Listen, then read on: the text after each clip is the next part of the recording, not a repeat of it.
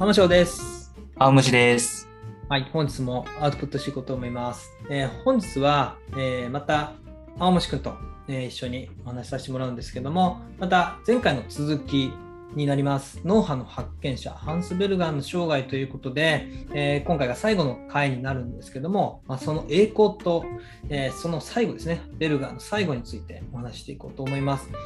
えこれまでのはあの話の中では、まあ、脳波の計測には成功したんだけれど、やっぱなかなか認められずに困ってるっていうような状況ですよね。で、多分このままベルガーだけで、え脳波計測をやっていったら、おそらく国際的に認められるのはなかったか、あるいはもっと後に別の人が発見して、別の人の名前でこう発見者として出てた可能性もあるかなっていうぐらい、やっぱベルガーは内向的な性格で無口な方だったり、えー論文が難解だったり国際論文なのにドイツ語で書いてたりとかっていう風な方だったのでなかなか、うん、認められるには時間がかかったと思うんですけど幸いですねこのベルガーが、えー測定した脳波っていうものをアメリカの方だったりとか、ま、ハーバード大学の方だったりとかが見つけてくれたんですよね。えーハーバード大学の、えー教授が、まあ、これをまあ見てたと。で、うん教授と一緒に研究してた、まあ、学生かな、えーはい学生か陰性か分かんないですけど、が、このベルガーが測定したアルファ波を見てたんですよね。で、その教授はもうこんなのあの見んでいいみたいな感じなんですけど、学生さんはそれをちょっとこう追試したいと、ちょっと計測してみたいってうん。言ってて、まあ半分しぶしぶ、えー追試を行ったと。うん。そしたら、あーまあ全員じゃなかったけど、2人ぐらいの計測でアルファ波が出たんですって、そのベルガと同じ波形が。で、あ、これ、これだよ、これがベルガーリズムだよって書いてたんですけど、あのベルガーのそのアルファ波が出て、で、それを見た1932年にノーベル賞を受賞したエイドリアンの方が、えー見たんですよね。当時ケンブリッジ大学にいたエイドリアンさんがいてでそのめっちゃ著名な研究者のエイドリアンさんが1934年ノーベル賞受賞後2年後にこの、えーベルガーの脳波の追試と,、えーと公開実験をやったんですよ。へえ。で実際目の前で脳波計測するっていうのをやったんですね。でこれがやっぱり国際的にやっぱ認められるきっかけになったんですよね。やっぱベルガーじゃはなかなか無名の方だったけど、エイドリアンはノーベル賞も受賞しためちゃくちゃ有名な研究者なんで、まあ、その人がもうやったっていうことで、すごい。めちゃくちゃ有名になるんですね。なんか今で言う、あの、地方の個人でやってるうん、飲食店が急にテレビに取り上げられて、めっちゃお客さん来たみたいな、そんな感じやろね。そんな感じなだったんでしょうね。もう多分そんな感じやろすごいですね。逆有名人みたいなうんシンデレラストーリーですよ、いきなり。本当ですよね。こんな感じ。でも本当にエイドリアンさん様々なんですよね。様々ですね。なんで、まあエイドリアン自身もそれから脳波の研究をしばらくするんですけど、まあちょっと余談ですけど、日本人もね、そのエイドリアンの最初期の脳波研究に関わってたり、まあ、するらしくて、はい。えっ、とね、山際先生っていう人だったかな、が、あの日本人も関わってたりして、で、その後結構ね、日本から行ってたりするんですよ。えっとね、確か、長谷川、そう、長谷川和夫先生、HDSR の、長谷川和夫先生もその HDSR を、えー開発する20年ぐらい前にアメリカに留学をして脳波の勉強されてたりするので、すごい。まあでも、ベルガーのとこじゃないですよね。アメリカでやっぱ勉強してるんですよ。まあやっぱりそっちの方がやっぱ有名だから。有名になっちゃったんですうよね。ん。そういう感じで日本人もまあ関わっていったエイドリアンの、えー脳波研究、えーっていうのがやっぱり行われてそれからやっぱりベルガーの脳波っていうものが、えーより国際的に認知されるようになったというところなんですけどまあ言ったら1902年に、えー犬で実験を試み1924年に最初の脳波計測に成功してその5年後の1929年に最初の論文を発表そして1934年にやっと国際的に認められる32年にも及ぶ、期間があって今栄光をつかんだっていう感じですよね。ついにほんまに。本当ついにですね。そうなんですよ。まあ、ちょうどね、多分タイミングもあったと思うんですよ。エイドリアンさん、まあ、神経生理学者で、そのエイドリアンさん自身もやっぱ脳のその神経活動についてやっぱりシェリントンさんも一緒でしたけど、やっぱいろいろと疑問があったんですよね、わからないところが。で、エイドリアンの仮説として、えーそれぞれ個々の神経細胞脳の中のね個々の神経細胞の活動からやっぱどのようにしてまとまったこの認識とか、まあ、注意とか、まあ、運動もそうですけどっていうのが生じるのかものすごい疑問があったと。で中枢神経系特に、えー、神経細胞がある開白質、えー、には活動電位以外の感情な電気活動があって多くの神経細胞が同期して活動することにより一つの機能を果たしてるんじゃないかっていう仮説を持ってたんですよ。この仮説もすごいなと僕思ったんですけどその多くの神経細胞が同期して活動することによりっていうのって今自分たちが学んでるなんか実感とすごく合うんですよね。その仮説を持ってたっていうこと自体すごいと思うしまあ、この仮説を持ってベルガーのアルファ波を見たからやっぱりこういう風な形になってたのかなっていう感じはしますよね。なんでタイミングもあるかと思うんですよ。うん、でやっぱここでエイドリアンさんの話をねちょっと掘り下げてみるんですけど科学者エイドリアン、えー、さんはその、まあ、アルファ波に関してねベルガーが発見したアルファ波をベルガーリズムというふうに呼ぶようにエイドリアンさんが提唱してで、えー、第11回国際心理学会パリに、えー、ベルガを招待して、えー、パリの講演をベルガに行ってもらうと。でパリの公演の時にベルガとっても輝かしい人生において最も輝かしい時期だったんですね。この時もう50代ですけど、ベルガーは泣きながら私はドイツでは無名だったって言ってたっていうぐらい、えー、感無量な瞬間だったのかなと思います。で、まあ、1940年にはベルガーをニードリアンはノーベル賞に推薦してます。まあ、他のけん、えっと、著名な研究者も複数推薦、えー、してるんですね。でそんなことがあったりとかそのベルガーのこの実験とエイドリアンも自分自身で実験をしてその実験に基づいてエイドリアンも科学的な論争をベルガーとやってたりする。でものすごくその科学者としての姿勢が、えーと、ピュアで、えー、尊敬に値する、まあ、そんな、まあ、エイドリアンさんの、えー、描写が書かれていて僕は本を読みながらなんかベルガーよりエイドリアンがすごいような感じがやっぱりしてきてかえってかわいそうな感じが するなっていう感じがしたんですけど、うん、まあ、結局はまあこのエイドリアンのおかげでノウハウって国際的に認められて、うん、えー、転換とか脳腫瘍の極材論極材診断っていうものがアメリカにおいて用いられて、えー、精神科医である日本の精神科医である長谷川先生が勉強しに行ったりいろんなとこからね、えー、勉強しに行ったりとかああいうようなことにもつながっていったんですよね。ねなかなかねこのエイドリアンさんがすごいなっていう感じですよね。よく見つけてくれたなっていう。ほんまに。本当。なベルガーさん一人じゃ無理だったでしょうね、これ多分、こんなに早く認められるっていうのは。でもね、意外とその後脳波って発展がちょっと止まっちゃって、ちょっと神経生理学と距離を置く時期がやっぱ出るんですよね。なんで、えっとまあ、理由としては、神経細胞の活動電位と必須の脳波の記録をやっぱ同時に記録できるようなまあ、機会ができてくるんですよね、後に。で同時にこう記録していっても脳波のこの位相と活動電位の発生頻度にやっぱ一貫した相関がなかったりとか麻酔をした時に末梢の神経活動活動電位は消失しても脳波は残ってたりとかやっぱそういうのがあってなんかこうそんなにこう関係ないんじゃないかっていうようなものも出てくる。でエイドリアンさんもしばらくは脳波の研究してたんだけど脳波の研究、まあ、途中でやめちゃったりとか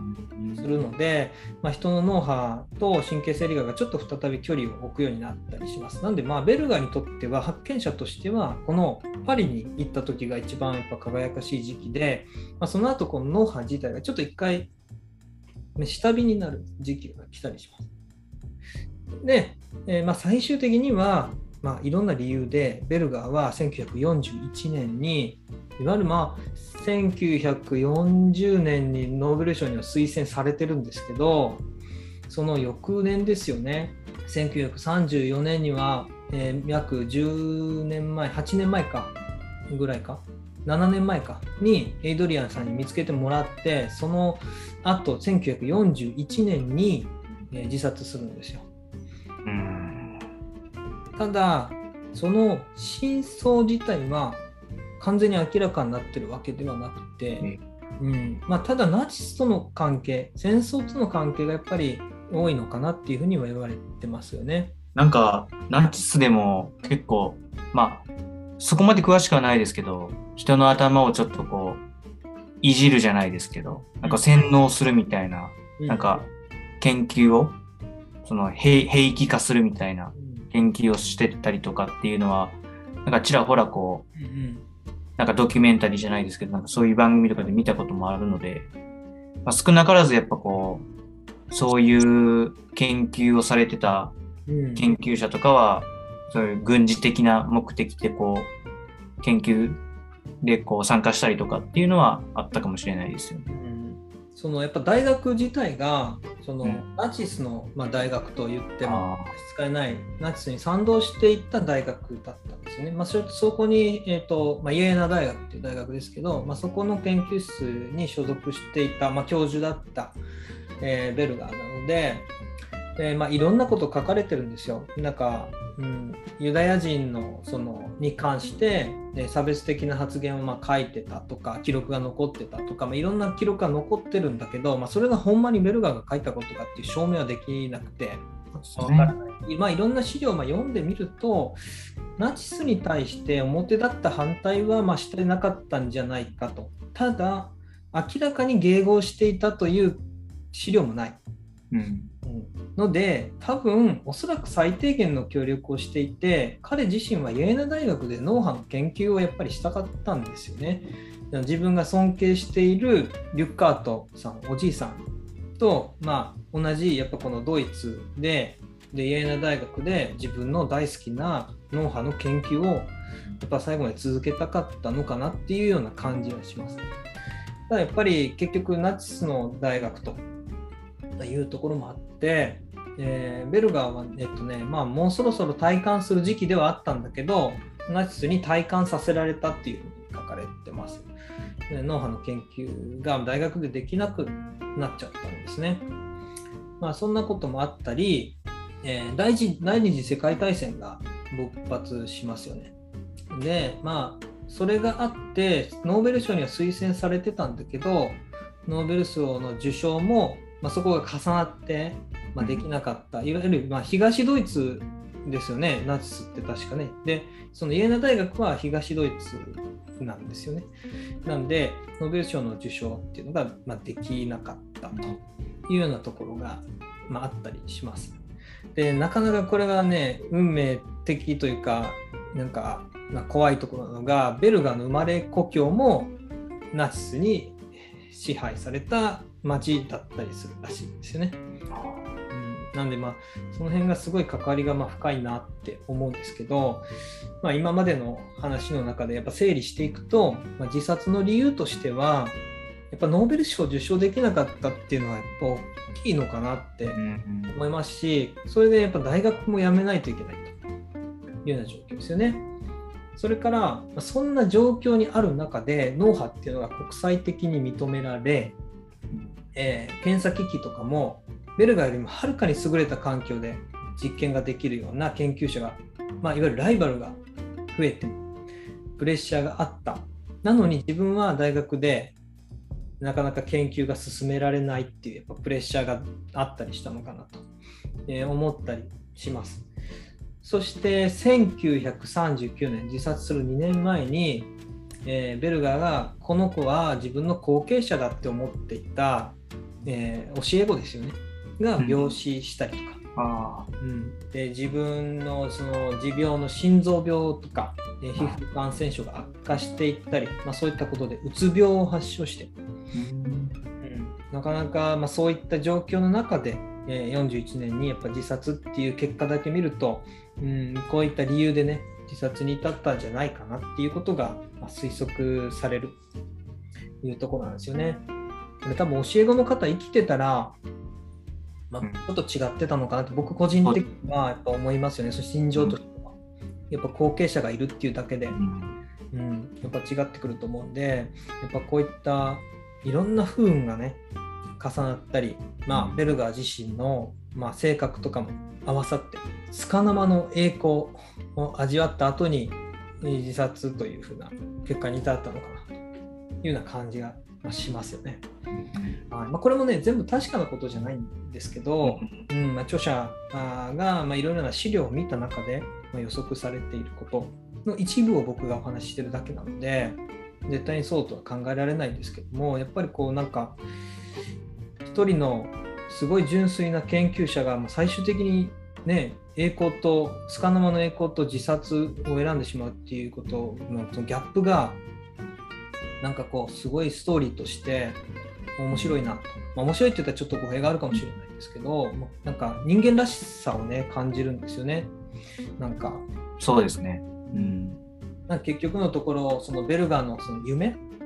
うん。最初にこうこの参考文献の裏表紙のとこでそのベルガーがね追った夢のことを書かれてたりしますけどこの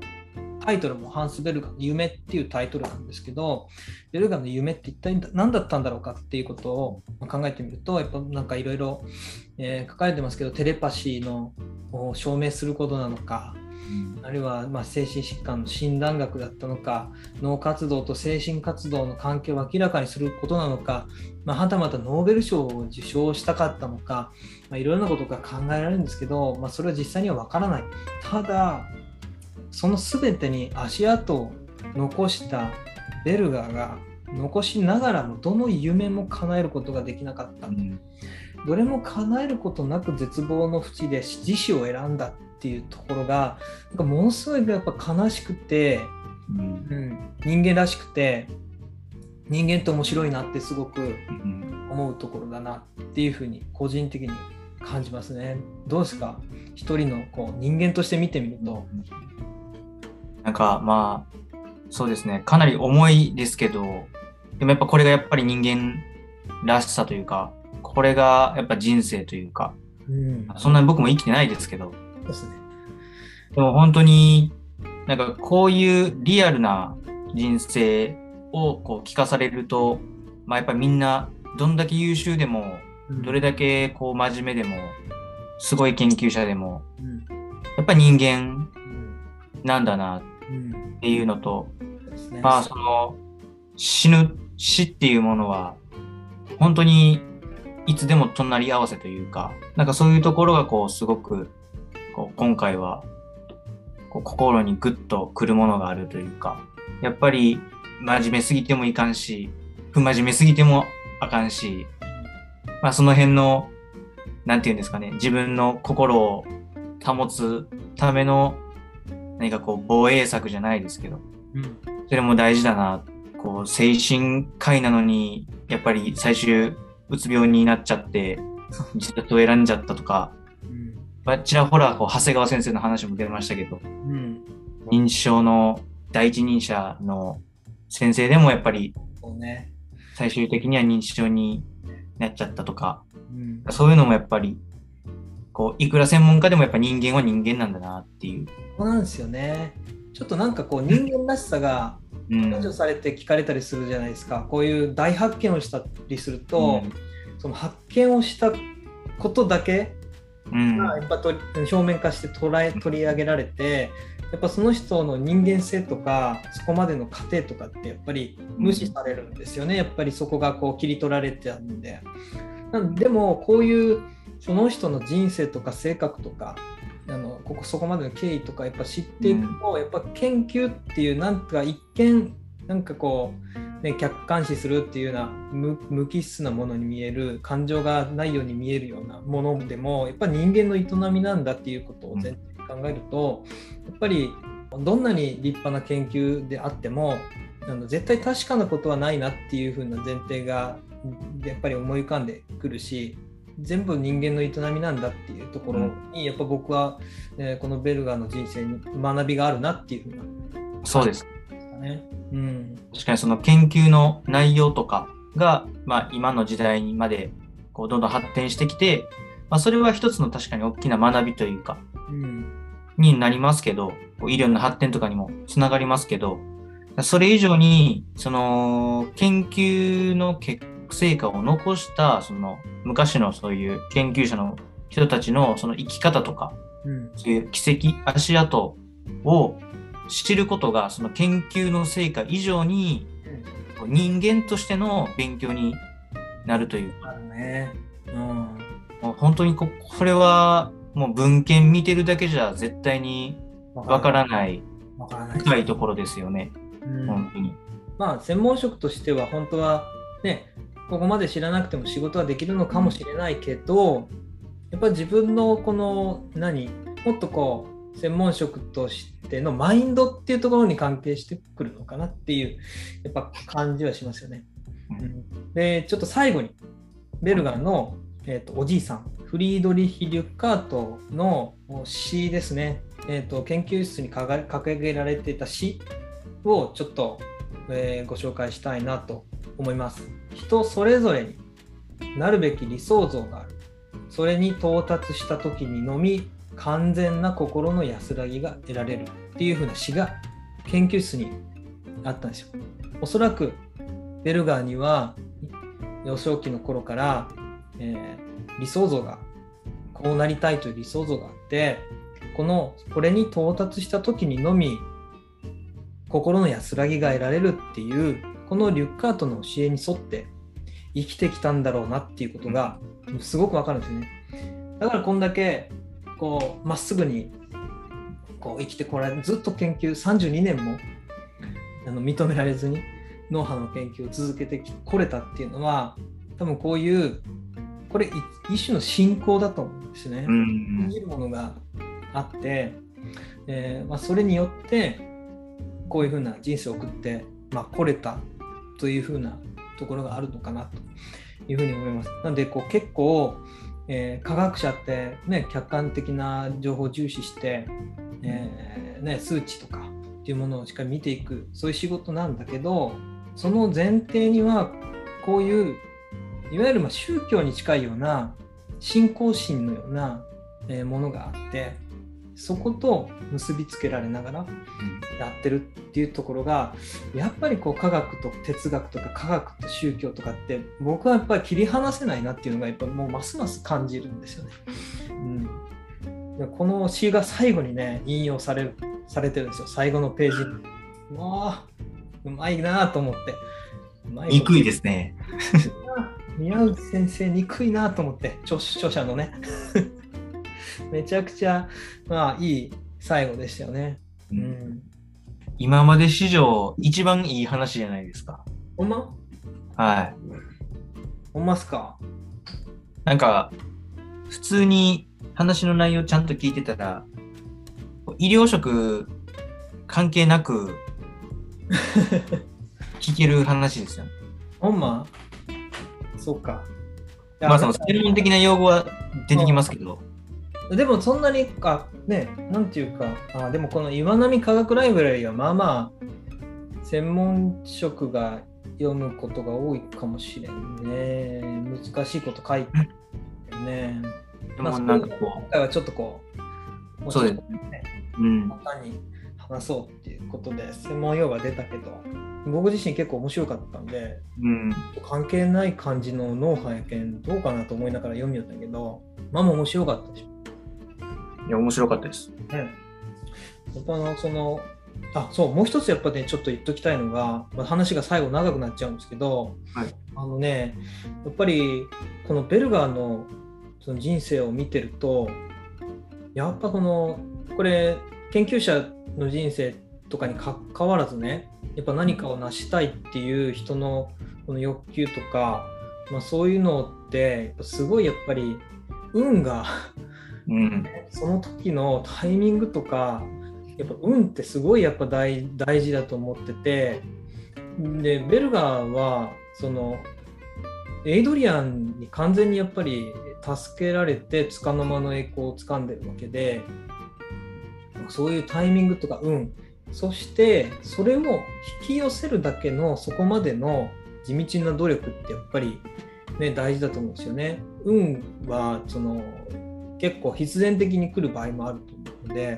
っぱそういうのもやっぱりこういう本から学べるとこかなってうん。思います。確かに。ううんん。だからここそこがね結局最終的には僕はさっき話した、えーところと、まあ、そういうところはこの本からやっぱり PT としても学べるなって個人的には感じましたね。チャンスは向こうからやってくるわけじゃなくて、自分から掴み取らんといかんっていう、ありがちな発想やけど、まあ、改めてこう認識できたという。確かにその通りだなと。うんまあ、それまでにこうやってきたからこそ、こう偶然に思えて実は自分がもう掴み取ってたっていう。うんそもそもそういう気になる研究成果をこう発表してなかったら誰も気になってなかったわけですもんね。ね、分かりにくいドイツ語であってもやっぱ、ね、発表しなかったら見た見られないんで、内容が気になるなってこう思わせたからこそこういうチャンスを掴み取ったのかなって。感じがしますね。えー今回ですね、ハンスベルガーの生涯ということで、全4回、最後ちょっと多分長くなっちゃってますけど、えー撮影をさせてもらいました。えーとまあ、ちょっとエンディングになるんですが、どうでしたか、まあ、全体を通して、なんかこう、感想というか、こう医療職としてこう脳波の成り立ちとか成り立ちというかこう発見されるまでの過程とかそれを発見した研究者のその研究内容っていうか、まあ、ざっくりですけど、まあ、そういったところ知れるっていうのはまあ一つ大きな発見やったかなっていうのは思いましたし、まあ、何度も言いますけどやっぱり今回のこのお話はこの脳波云々じゃなくてこう人の人生とかそういうところもこう総合的にこう心に刺さる、まあ、今までにないやっぱり発見というか、まあ、こういう会を設けてもらわないと、まあ、気づくことができなかったようなことばかりだったので、うん。とてもこう、一人の人間としてこう楽しめたかなというふうに思いますね。うん。はい、僕もそう思います。今回この本を読んで、えー脳波の専門書とかはちょっと読めなかったんですけど、うん、ただベルガーのこの人生から学ぶこといっぱいあったなって思います。でまあ、こういった内容が僕自身が噛み砕いてお話ししてますので、えー面白く伝わればいいなと思いますし、えー、とこれを聞いた方がもしこのベルガの生涯とか脳波に、えー興味を持っていただけるんであれば、えー僕参考文献開示しておきますので、えーぜひそちらに当たっていただきたいと思います。えーそして、えーこのチャンネルで話してることとか、え皆さんの臨床の悩みだったりとか、ま、そういうことをぜひコメントに残していただきたいですし、えっと、いつも案内しているようにオープンチャットの方で、えーを作成してですね、そちらでいろいろ質問とか投げていただいても構いませんので、えーぜひですね、えーそちらも構わなければ活用して、えいただければなと思います。でまた、えーこちらのお YouTube で、え撮影している音声を、ポッドキャストで配信してますので、もし音声だけの方がいいっていう方は、そちらをぜひフォローしていただけたらなというふうに思います。はい、えー本日はちょっと長くなりましたが、ハンスベルガーの生涯ということで、青虫君と一緒に、えーアウトプットさせていただきました。ありがとうございました。ありがとうございました。